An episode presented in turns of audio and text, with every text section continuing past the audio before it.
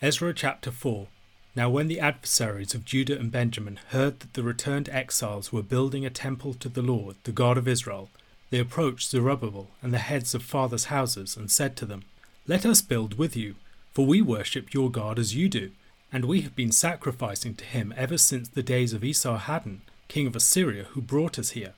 But Zerubbabel, Jeshua, and the rest of the heads of fathers' houses in Israel said to them, you have nothing to do with us in building a house to our God, but we alone will build to the Lord, the God of Israel, as King Cyrus, the king of Persia, has commanded us. Then the people of the land discouraged the people of Judah, and made them afraid to build, and bribed counselors against them to frustrate their purpose, all the days of Cyrus, king of Persia, even until the reign of Darius, king of Persia. And in the reign of Ahasuerus, in the beginning of his reign, they wrote an accusation against the inhabitants of Judah and Jerusalem. In the days of Artaxerxes, Bishlam and Mithredath and Tabeel and the rest of their associates wrote to Artaxerxes, king of Persia. The letter was written in Aramaic and translated.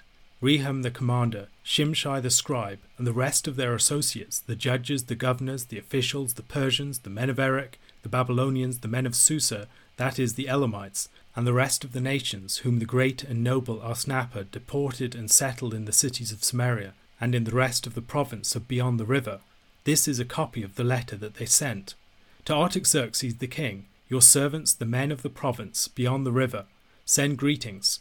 And now be it known to the king that the Jews who came up from you to us have gone to Jerusalem. They are rebuilding that rebellious and wicked city. They are finishing the walls and repairing the foundations. Now be it known to the king that if this city is rebuilt and the walls finished, they will not pay tribute, custom, or toll, and the royal revenue will be impaired. Now, because we eat the salt of the palace, and it is not fitting for us to witness the king's dishonour, therefore we send and inform the king, in order that search may be made in the book of the records of your fathers. You will find in the book of the records, and learn that this city is a rebellious city, hurtful to kings and provinces, and that sedition was stirred up in it from of old. That was why this city was laid waste. We make known to the king that if this city is rebuilt and its walls finished, you will then have no possession in the province beyond the river. The king sent an answer to Rehum the commander and Shimshai the scribe and the rest of their associates who live in Samaria and in the rest of the province beyond the river, greeting. And now the letter that you sent to us has been plainly read before me, and I made a decree and search has been made, and it has been found that this city from of old has risen against kings, and that rebellion and sedition have been made in it. And mighty kings have been over Jerusalem, who ruled over the whole province beyond the river, to whom tribute, custom, and toll were paid. Therefore make a decree that these men be made to cease, and that this city be not rebuilt until a decree is made by me. And take care not to be slack in this matter. Why should damage grow to the hurt of the king? Then, when the copy of King Artaxerxes' letter was read before Rehum and Shimshai the scribe and their associates, they went in haste to the Jews at Jerusalem, and by force and power made them cease. Then the work on the house of God that is in Jerusalem stopped, and it ceased until the second year of the reign of Darius king of Persia. The rebuilding of the temple represented a threat to other groups in the region, the returnees contained many priests and Levites and descendants of the old Judahite elite and ruling classes, the sort of people who would be able to unite a more general population of Jews together, unsettling the existing balance of power. Unsurprisingly, there were plenty of surrounding people who were interested in undermining, compromising, manipulating, or otherwise controlling the temple project. Ezra chapter 4 introduces these parties as the adversaries of Judah and Benjamin their initial approach might have seemed encouraging to the naive. They presented themselves as worshippers of the Lord who wanted to be involved in the rebuilding project. Their underlying hostility towards the project became more apparent as their initial offers were rebuffed. The primary source of opposition came from Samaritans, who had descended from a mixture of pagan peoples resettled by the Assyrians and the remnant of the ten Israelite tribes who had formerly occupied that land. After the fall of the northern kingdom of Israel to the Assyrians around 722 BC, the Assyrians resettled various pagan groups in the former territory of Israel, each of them continuing to worship the gods of their place of origin, a situation which is described in more detail in 2 Kings chapter 17. Later waves of resettled populations were brought in under Esarhaddon, and Ashurbanipal, as verses 2 and 10 of this chapter mention. After many of the new people settling in the land were killed by lions, the king of Assyria commanded that an Israelite priest be sent to instruct the people in the law of the God of the land of Israel. However, the situation that resulted was one of syncretistic worship, with the Samaritans worshipping both the Lord and their various pagan deities. 2 Kings chapter 17 verses 33 to 41 describes the situation that resulted. So they feared the Lord, but also served their own gods after the manner of the nations from among whom they had been carried away. To this day they do according to the former manner. They do not fear the Lord, and they do not follow the statutes or the rules or the law or the commandment that the Lord commanded the children of Jacob, whom he named Israel. The Lord made a covenant with them and commanded them, You shall not fear other gods, or bow yourselves to them, or serve them, or sacrifice to them. But you shall fear the Lord, who brought you out of the land of Egypt with great power and with an outstretched arm. You shall bow yourselves to him, and to him you shall sacrifice. And the statutes and the rules and the law and the commandment that he wrote for you, you shall always be careful to do. You shall not fear other gods, and you shall not forget the covenant that I have made with you. You shall not fear other gods, but you shall fear the Lord your God, and he will deliver you out of the hand of all your enemies. However, they would not listen, but they did according to their former manner. So these nations feared the Lord, and also served their carved images. Their children did likewise, and their children's children, as their fathers did. So they do to this day. Much more about the Samaritans and their worship had changed by the time of Christ, when they were monotheists who worshipped on Mount Gerizim, where prior to its destruction they had worshipped the Lord in their own temple, a rival to that in Jerusalem. However, at this point in their history, at the time of the return, while the Samaritans could claim that they worshipped the Lord, they definitely did not do so exclusively. Compromising with such a group at this stage would have set an incredibly dangerous course for the returnees. Zerubbabel and Jeshua are suspicious of the Samaritans and dodged the deeper issues by refusing their help on the basis of the fact that the returnees alone had been authorized to undertake the task of rebuilding. If they permitted the Samaritans to join in the task, they might jeopardize their authorization by King Cyrus of Persia. Nevertheless, the Samaritans succeeded in thwarting the rebuilding of the temple by harassing the returnees, intimidating them, bribing Persian officials to frustrate their efforts, and other such things. This process lasted for the entirety of the reign of Cyrus, his successor Cambyses, and continued into the beginning of the reign of Darius. While the rebuilding of the temple was completed in the reign of Darius, opposition continued into the reign of Xerxes or Ahasuerus. Following the longer chronology, this verse links the earlier persecution resistance and harassment in the reigns of Cyrus, Cambyses, and Darius I with the later harassment that they experienced in the reign of Artaxerxes. Verse 8 of this chapter to chapter 6, verse 18, is an Aramaic document. Andrew Steinmann argues that we should understand this as a collection of different correspondence joined by narrative sections compiled by the people mentioned in verse 7. Bishlam, Mithredath, and Tabeel are officials who gathered together correspondence from the most recent all the way back to the time when the temple was built. Steinmann suggests that it was likely compiled by Persian officials under the supervision of Nehemiah. The first letter is sent by key officials in the Trans Euphrates region, the province of beyond the river. The authors of the letter are described in a way that seems to be calculated to gain the sympathies of its recipient.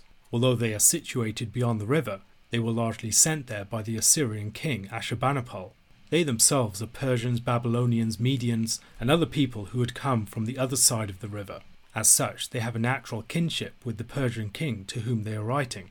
Within their correspondence, they present the city of Jerusalem as a constitutionally and historically rebellious city, a city that had a long history of causing trouble in the region, rebelling against those to whom it had to pay tribute, breaking covenants, and betraying loyalties.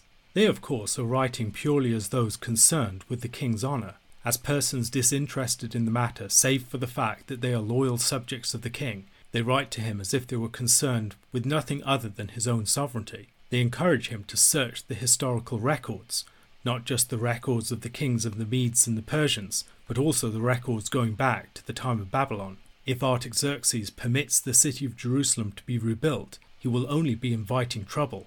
Artaxerxes responds favourably to them. He commands the cessation of the rebuilding efforts in the city. While people may be settled there, it should not be refortified and re established as a city. Jerusalem has too much of a history of troublemaking, and Artaxerxes' sense from the historical chronicles seems to support the writers of the letter. The claims being made concerning Jerusalem are ridiculously overblown. While Jerusalem proved to be unfaithful at many points in its past, little good reason was given that this would be the case in the future. Jerusalem's situation had much changed. Of course, the writers of the letter were not primarily concerned with the rule of Artaxerxes, but with their own power in the province. The re establishment of the city of Jerusalem would pose a threat to them far more than it would pose any threat to Artaxerxes. Verses 6 to 23 of this chapter are digressionary, taking us beyond the time of the rebuilding of the temple to a time when the larger city was being re established. Verse 24 moves us back, connecting us with the earlier narrative. A question to consider of what earlier episodes in Israel's history might we be reminded by the opposition that they face in this chapter? Titus chapter 2 But as for you, teach what accords with sound doctrine. Older men are to be sober minded, dignified, self controlled, sound in faith, in love, and in steadfastness. Older women likewise are to be reverent in behaviour, not slanderers or slaves to much wine they are to teach what is good, and so train the young women to love their husbands and children, to be self controlled, pure, working at home, kind and submissive to their own husbands, that the word of God may not be reviled. Likewise, urge the younger men to be self controlled. Show yourself in all respects to be a model of good works, and in your teaching show integrity, dignity, and sound speech that cannot be condemned, so that an opponent may be put to shame having nothing evil to say about us. Bondservants are to be submissive to their own masters in everything. They are to be well pleasing, not argumentative, not pilfering, but showing all good faith, so that in everything they may adorn the doctrine of God our Saviour. For the grace of God has appeared, bringing salvation for all people, training us to renounce ungodliness and worldly passions, and to live self controlled, upright, and godly lives in the present age, waiting for our blessed hope the appearing of the glory of our great God and Saviour Jesus Christ, who gave himself for us to redeem us from all lawlessness, and to purify for himself a people for his own possession, who are zealous for good works. Declare these things, exhort, and rebuke with all authority. Let no one disregard you. In the opening verses of Titus chapter 2, Paul speaks to the life of the household in his teaching in verses 1 to 10, he seems to be especially concerned to encourage a respectable and God honouring form of life among the various groups within the church, older and younger men and women, and bondservants. Several scholars have remarked upon the influence of the phenomenon of the new Roman woman, with some wealthier women abandoning old standards of sexual propriety, neglecting the life and management of the household, and trying to be more vocal in the traditionally defined public sphere toleration of such behavior in the church and the impression that the message of emancipation in the gospel justified it would have brought the gospel into disrepute for many in the society. Many commentators have speculated that Paul had such women partly in view in his teaching in 1 Timothy chapter 2 verses 9 to 15. Although this sort of background has likely been overstated by many, it is not unlikely that such women were part of what Paul had in his sights in verses 3 to 5 Paul is concerned that the Christian message not be ill spoken of, and even more, that those who profess it adorn it by their behaviour. The material of the first ten verses of this chapter is similar to some of the household codes that we encounter elsewhere in the Pauline corpus, in Ephesians chapter 5 and 6, Colossians chapter 3 and 4, and also in 1 Peter chapter 2 and 3. The opening verses of chapter 2 suggest that there is a close connection in Paul's mind between Christian doctrine and appropriate ethics, even though they are not simply identified. One of the more distinctive features of Paul's teaching here, in contrast to what we find elsewhere in his work, is his attention to the intersection of age and gender. He does not directly address wives and husbands here, but older men and older women, younger women and younger men. While the marital context is referred to and is taken for granted at many points, the teaching thus organized leads more to the development of individuals into mature exemplars of their sex. The older men are addressed first. These are not the same persons as elders, although the elders would have been older men. The older men are supposed to be sober minded. Perhaps this is a statement about their being temperate, or perhaps it's a reference to their not drinking too much. They're supposed to be dignified, serious, to have an appropriate sense of gravitas. They need to command respect and honour. Older men should be accorded honour and authority, but they also need to command it by their display of dignity. They need to be self controlled, prudent, restrained, moderate. People who have a rein upon their appetites, their passions, and their moods. People whose wills are guided by their reason. They must be sound in faith, in love, and in steadfastness. These three things are presumably related to the three theological virtues of faith, love, and hope, steadfastness corresponding with hope.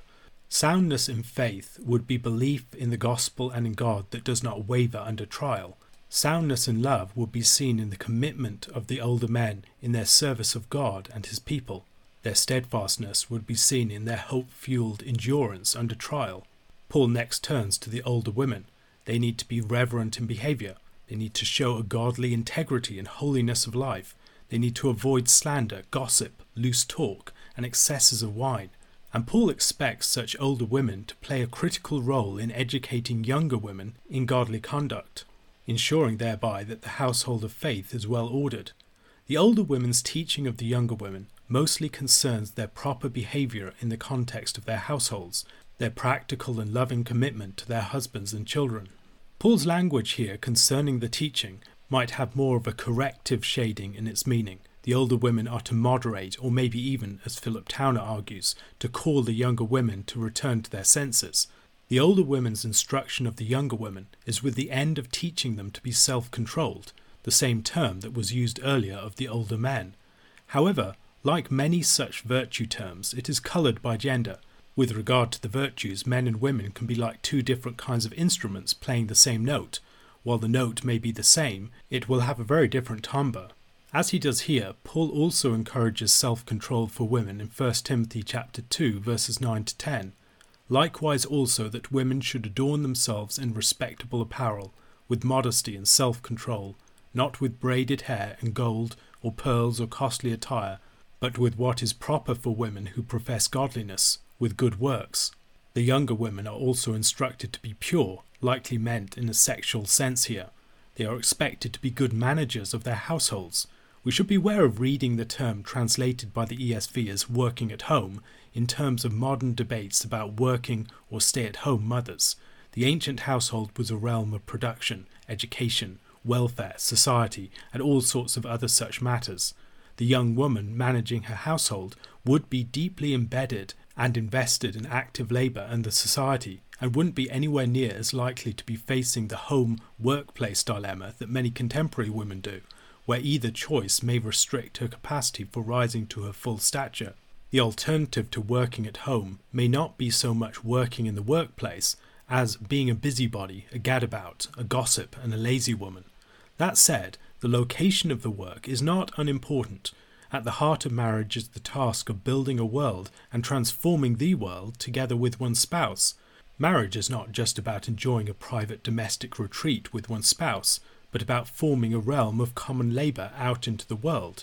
A marriage where no such labour is occurring, a home that is reduced to mere shared leisure, is a marriage that is missing an important dimension. Rather than merely being independent careerists, husband and wife ideally share their home as a focus and or site of their labour. They may not be working alongside each other, but their household is their common project. Men and women may be distinguished in their vocations in Paul's understanding, but the household is supposed to be a true commonwealth, a sharing of the end, the focus, and the fruit of their respective labours. The household also stands in contradistinction to the public arena. As in 1 Timothy chapter 2, Paul seems to have some concerns about the way that women were intruding upon the functioning of that realm in ways that compromised its operations, seeking authority over men in a manner that disrupted the actual operation of healthy authority. Paul doesn't address such issues so directly here, but they are likely partly in view in the notion of the submission that women are supposed to show to their own husbands. When modern Christians speak of submission, they tend to situate it primarily in the direct face to face relationship of the husband and the wife, However, the headship of the man was primarily directed out into the world, and the submission of the wife would chiefly have been to that, in the shoulder to shoulder relationship of their common labours. Submission in the face to face relationship may have been rather secondary. A wife who honours her husband greatly strengthens him, and if he is a good husband, the strength and standing that he enjoys will be used to build her up. The wife's submission is less a matter of passive and reluctant capitulation to him than willing and active collaboration with, counselling of, and honouring of her husband as he sets the lead. She should not be engaged with a tug of war against him, nor just be his doormat. Rather, they should both be throwing their united yet differing energies into their common task, from which they both end up stronger for being one flesh. Paul hopes that by correcting the younger women, the older women will protect the word of God from being ill spoken of. Titus, for his part, is now instructed to teach the younger men in a manner comparable to the way that the older women teach the younger women. He must present himself as a model, a lived example of the behavior that he is encouraging. In addition, he must provide sound teaching, marked by integrity, truth, and seriousness. The young men need to be self controlled, restrained, prudent, and temperate. Once again, Paul is concerned that those bad mouthing Christians in Crete be silenced, not being able to fault the behavior of the members of the church. One of the things that we might observe here is the way that for Paul, teaching in the church on certain matters needs to be gendered and generational. It matters who teaches certain lessons. While part of Paul's concern here is doubtless propriety, he likely has other considerations in mind too.